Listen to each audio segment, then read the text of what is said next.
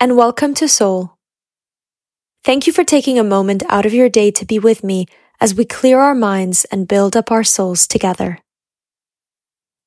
There are many times when we are afraid of doing something. For example, of starting a new business, taking on a new job, putting ourselves out there and meeting new people. The list can go on and on. People will often tell you, don't be afraid, as if whoosh, like a genie snap, it's wished away. We may also find ourselves repeating, I am not afraid. I am fearless. And I don't just mean the Taylor Swift kind of fearless. Now, if you're lucky enough to believe it, that's great. Fear can keep us from achieving great things, but only if you let it. Fear is not an enemy. Fear is a friend whose hand we must hold. That action of holding hands with fear and carrying on is what we would call courage.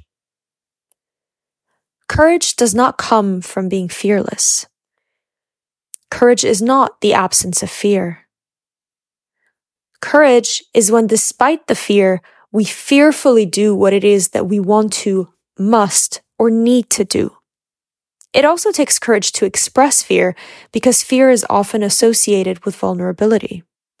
I need to be strong, I need to be tough and have tough skin, and I cannot show weakness. That's a good mindset to have, sure, but even though fake it till you make it can get us where we need to, that mindset is not really the absence of fear. It is the courage to decide to fearfully, not necessarily fearlessly, take action. I invite you to find something you've been wanting to do that you are afraid to do. Befriend the fear, and more importantly, befriend the consequences. We often shy away from doing or saying things because we are afraid of what comes out of it. What if it doesn't work out? What if I fail?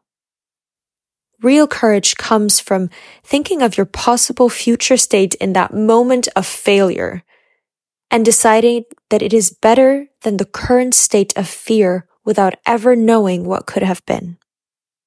So this week, here's to courageously befriending fear and getting one step ahead. Remember, step by step, day by day. Thank you for joining me, and I'll see you next week for a new episode of Soul.